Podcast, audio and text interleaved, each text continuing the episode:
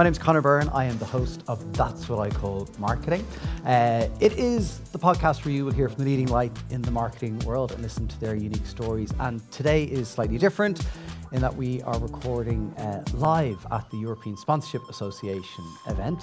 I'm delighted to have as my guest today Aidan McLaughlin. Uh, Aidan is Director of ESG Brand at Indeed. So, welcome, Aidan. And thank you, thank you all for staying for our final session. We appreciate.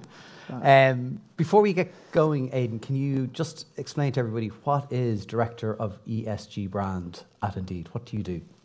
Uh, well, ESG is environment, social, and governance. Uh, and so my work at Indeed now is trying to infuse our ESG commitments uh, that Indeed has made uh, into how we show up as a brand.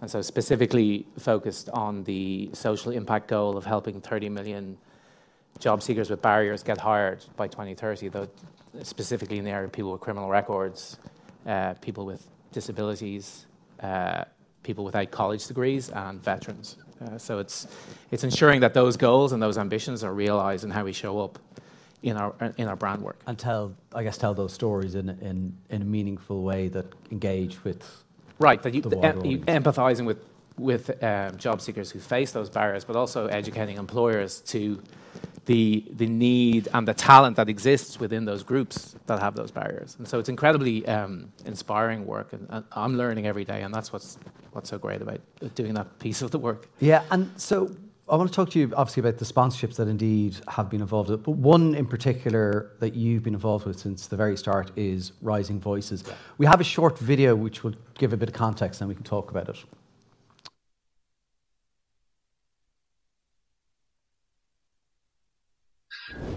I'm most excited about that moment where I get to say, action.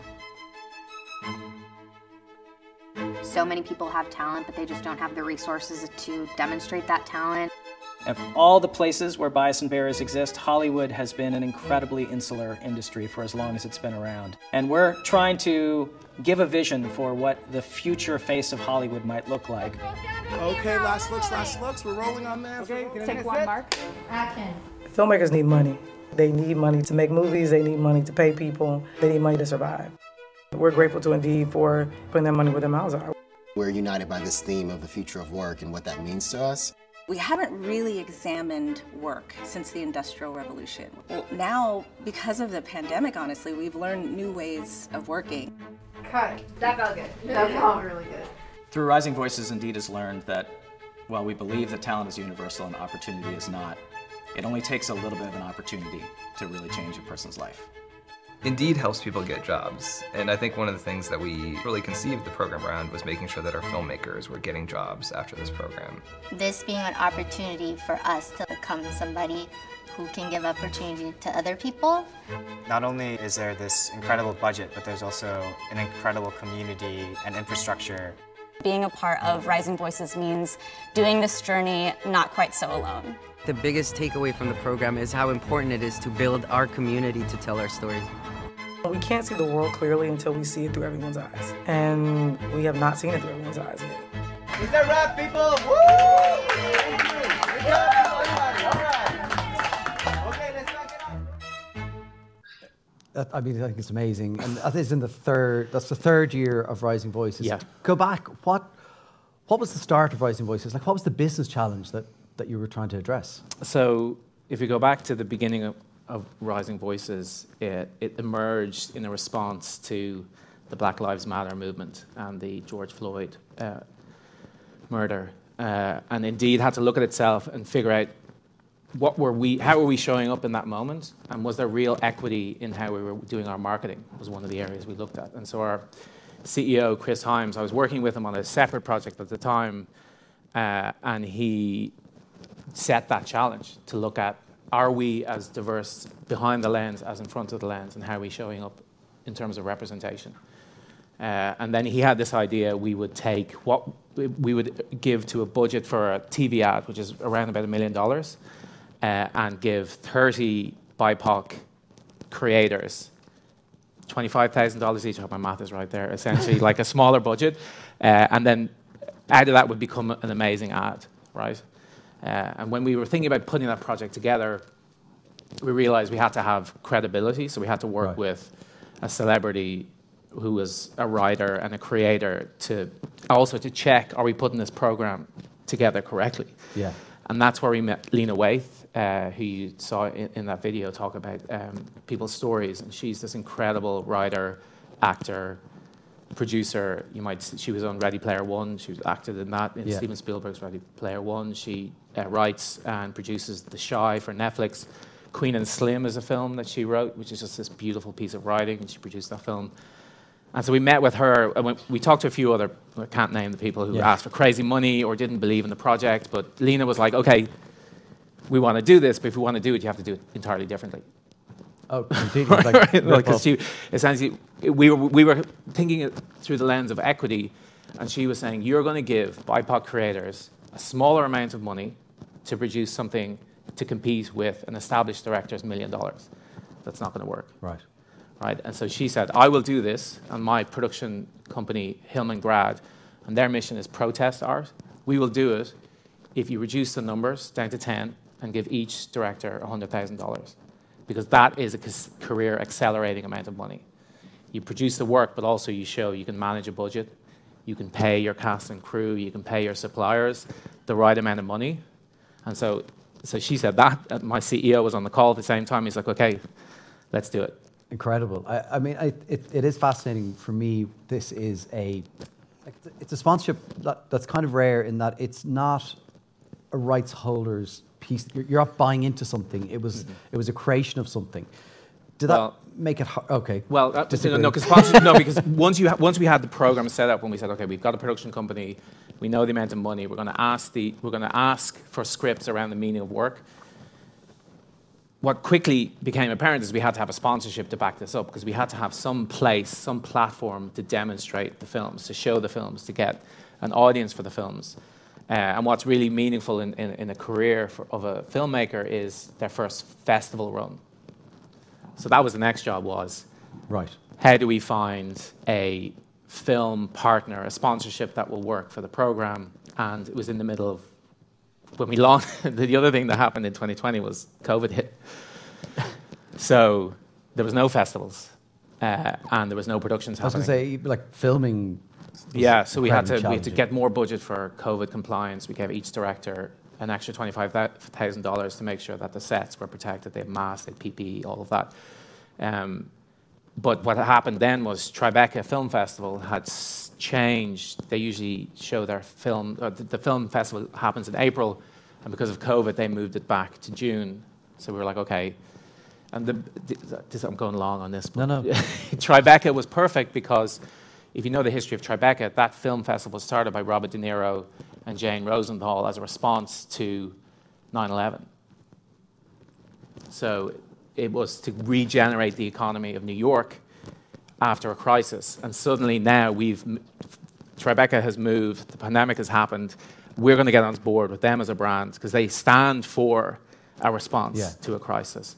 And so we're responding to a crisis. We've, we've made these films, they're all about the meaning of work, about community, about empowerment. And so that, that's where sponsorship was actually fundamental. The other thing, the, the great thing about having us, the right sponsor was it gave us a timeline to hit for making the films because otherwise you could the thing could drag on you wouldn't Yeah. have targets it could slip people were more creative control but we knew okay and we had a crazy timeline we we opened for applications in february and we showed 10 short films at Tribeca in June Yeah, which is like not insane yeah. uh, yeah So I, do, I want to go back though to the to the almost the creating something, Mm. right? So for a brand like you know, Indeed or many brands, kind of the idea of actually going out and actually starting from from scratch and creating a whole new thing as a way to, to sh- for your brand to show up in the world is is challenging, I think, in some ways, but it might be freeing as well. Like what for you from your perspective, which which of it was it more of? Was it more challenging or more freeing that you weren't kind of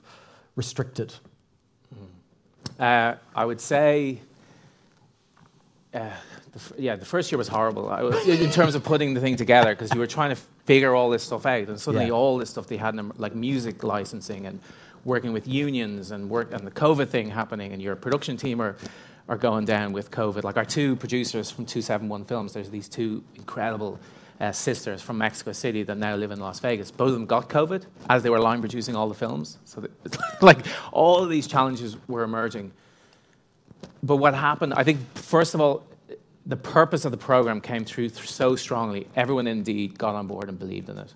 Our partners believed in it. Lena believed in it. Tribeca believed in it. And the will to make it work overcame all of those challenges. I think that was the, like, we could not have done any of this. Like, Indeed is the tiniest part of this whole thing. Like, we put the program together, but Hillman Grad, Lena Waithe, 271 Films, Tribeca, the filmmakers themselves, like, to actually get 10 films onto the screen in Tribeca was a miracle.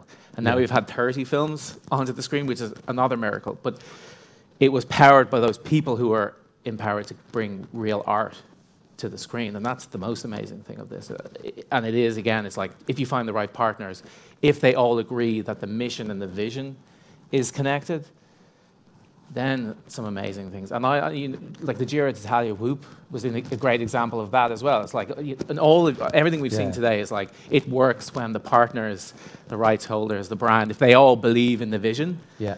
And then things like a pandemic hitting, which could be used as an excuse if things aren't working. You know, you can drop and say it's, it's too much hassle. Yeah. The, the authenticity, I always get that one wrong, uh, eh, of, of it as a, as a program and the kind of connecting to the, the future of work, I think, again, is probably something that, that, that helps it as well, that, that it feels very authentic. But how, how have you ensured that the brand doesn't get lost in, Yeah. in the whole thing? Well, I think it, it, it's a number of things. It's ensuring that yeah, we have branding on everything, except that it's it's seen. So we, we talk about it seeing the brand through the Rising Voices lens. So it shows up artful. Anyone we hire to work on the project has to be from the BIPOC community, whether it's whether it's creating copy for the assets, whether it's creating new visuals, posters for the films, anything. They have to be. We have to work with um, BIPOC agencies, and so that so that consistency comes through. And then re- really the power of the program, why we're in our third season, is you know we started with this idea that if uh, talent is universal, opportunity is not. What happens when you give talent opportunity that haven't had it before? If you think about Hollywood uh, in 2022, the top 100 grossing English language films, only 20% were directed by BIPOC directors, um, and only 3% of those are black females. Right. And so the, the industry has been built around who knows who and who can give somebody, and that's that whole discussion about Nepo babies. You've heard that discussion, right? And so much, so much of you, you, you see that, and yet there's all this talent that doesn't get picked up. And we're seeing now what's happened with season one directors. The Season one directors are uh, Johnson Chang has just directed an episode of American Born Chinese, which has just premiered on Disney Plus. Uh, two of our season one films were picked up by AT&T and given a million dollars to make into feature films. So like, it is the long tail of opportunity. Suddenly you're seeing all of these uh, directors who haven't been working in Hollywood now working and then hiring each other and hiring the director of photography from a short for their feature or using the location that their short was in San Bernardino to hire that restaurant. It's like that long, t- and that's why, you know, you wouldn't have done it if you, if you started off with KPIs immediately. Yeah.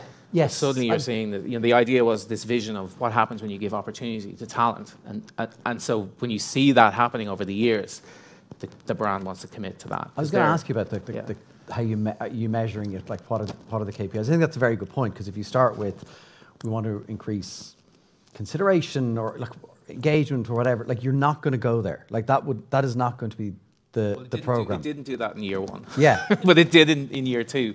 Once we started to figure out, okay, if we show the trailer and some of the shorts in the cinema, in the, in the cinema experience all over the US, that started to work, Yeah. moving UAC. When we figured out how to talk about it on YouTube, like less focusing on the films, more focusing on the program. Like we had to get the, we had to dial the, dial the assets correctly.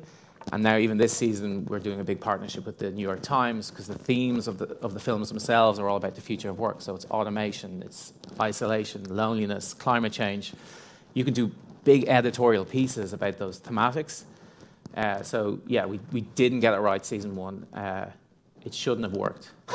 and we're, we're iterating on it now. But, but all the time, watching what's happening to the filmmakers, watching what they're saying about us on their social channels Yeah.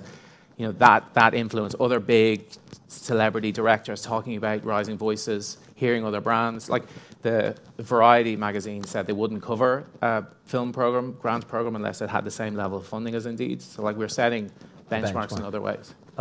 Okay, that, that is interesting. And then for when, like obviously the CEO is very heavily involved with it. What when you're talking to him and reporting on it, Yeah. you know, obviously there, there's a period. Tribeca, you're just back from Yeah, we were there last week. There, just yeah, you were just in New York for a week, was it? Yeah, Uh, um, but you're coming back from that. That's happened. Like, what is the what is he looking for? Like, what is he asking for in terms of results? Obviously, he's Yeah. deeply invested in Well, the his the whole like. Chris's belief is about bringing equity into the job market and this idea that if we can remove the barriers, the old way of thinking, these heuristics that people use to hire talent, that we'll have a better functioning job market. Um, and so Indeed is built around helping all people get jobs. And so this is just showing, this is giving him a platform to talk about that in a way that's, you know, entertaining and has a bit of glamour about it and gives us lots of opportunity in the press to talk about it.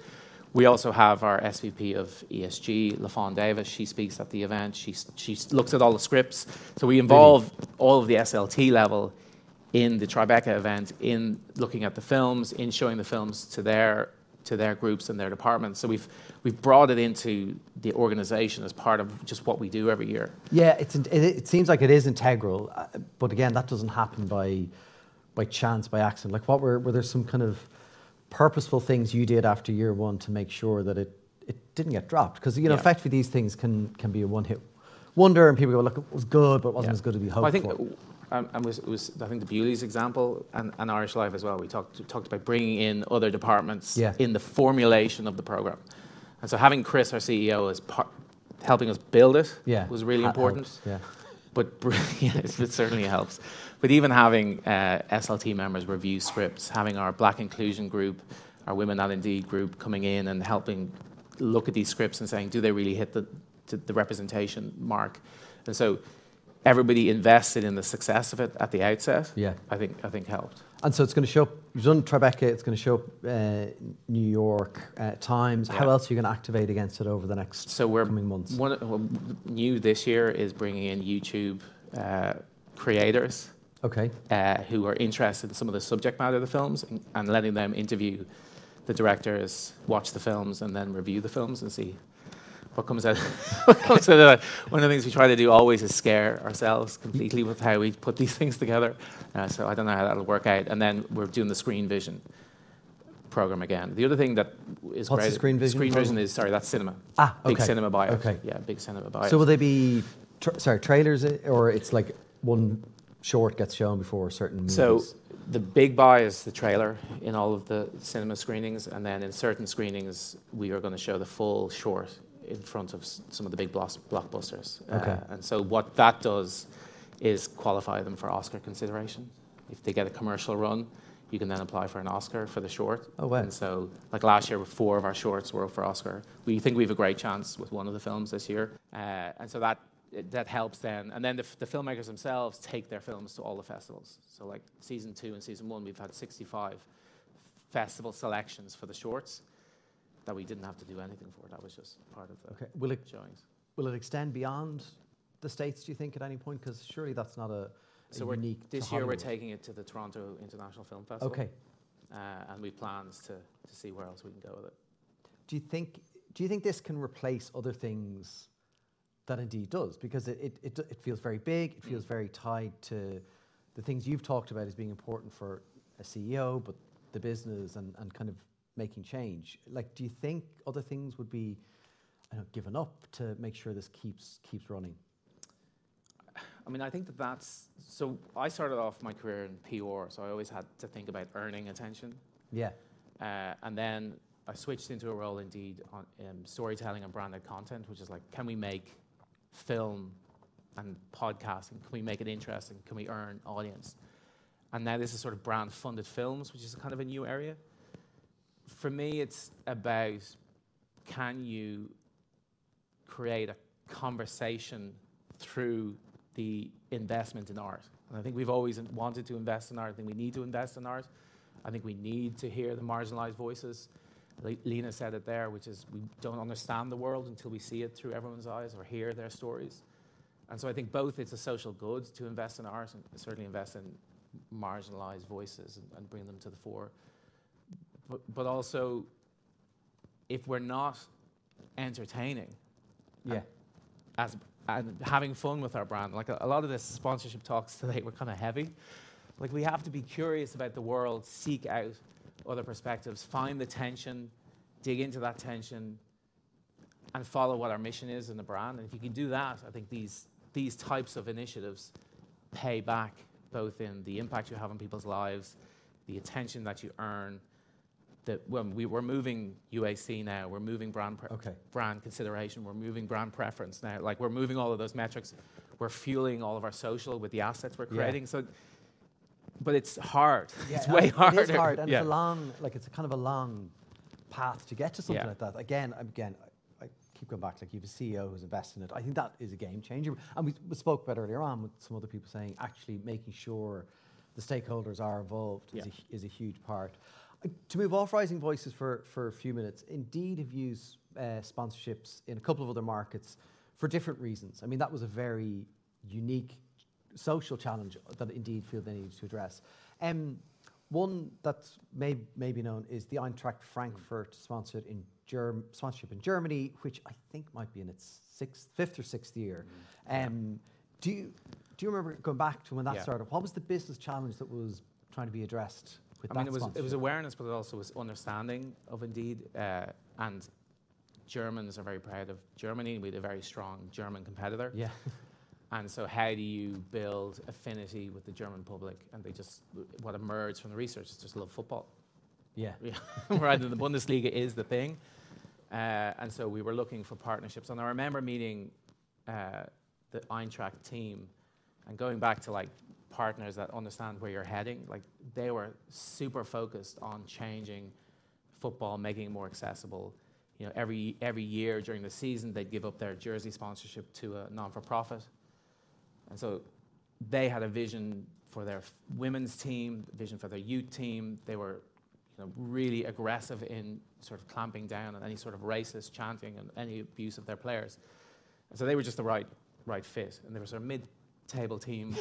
you know, wh- what happened is they started winning German cups and qualifying for the Champions League. and that's the magic that happens when, you know, when you make some of these deals. But it, it was really just associating indeed with football, and I think that they're continuing to win great uh, plaudits for their branding of Eintracht Yeah, and, I, Frankfurt, so- and I, I think you're right. I mean, sometimes you never know if that's going to happen, right? Where you, you get that mid-table team, it's a reasonably priced Mm. deal, I guess, and Right. then you're kind of going, all these things happen, and then you know the team are showing up in Europe, and I guess for that one as well is activating that across outside of Germany. Then obviously became quite an important important thing. What what were the kind of things that happened to kind of bring that to life? Out, maybe in Germany, but also outside of the market. Yeah, I mean, we did everything from sort of uh, the stories of telling the stories of the players and a fan. We knew the Eintracht fan base was so integral to who Eintracht was. We brought fans in for the day, and so it was just like activating against the, the core of that brand.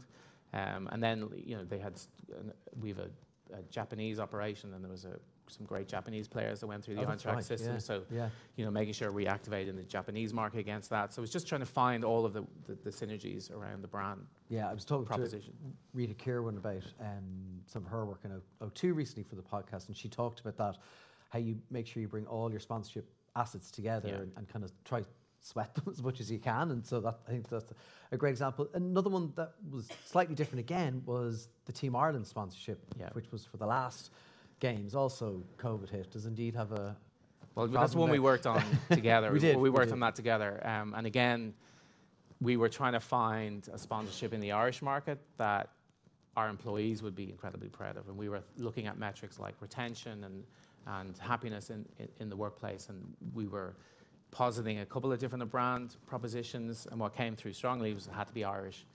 Uh, and ha- uh, sport was one of the things that came up. And again, I remember the day Peter Sherrard came in to the offices in Indeed, and they were talking about okay, it was post Brazil, right? you know, and it was like the, the brand itself wasn't, you know, ideal given what had happened. But he came in with this vision for t- a team Ireland, Yeah. which hadn't existed before. All of the sports were separate. Uh, and then he was so uh, focused on the aftercare of the athlete. So he was like, we have to perform at the games, but I care deeply about what happens to the athletes after the games, in their careers, you know.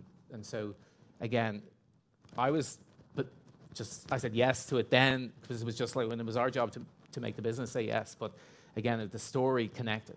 What we were trying to do, our values, our mission, what Team Ireland was trying to do, and I knew then that they go above and beyond to help us yeah. help us activate against this. And incredible. And I see Alma here who kind of uh, ran that entire program, you know, incredibly for for Team Ireland. And it was difficult because it was during COVID, right. you know, so the games got extended and postponed, postponed yeah. and were they going to happen? Um, the, the, last question, sticking to maybe well, tied maybe a little bit to Olympic sports. You, you, have a bit of experience kind of on the rights holder side in yeah. a way in that you're involved with Swim Ireland.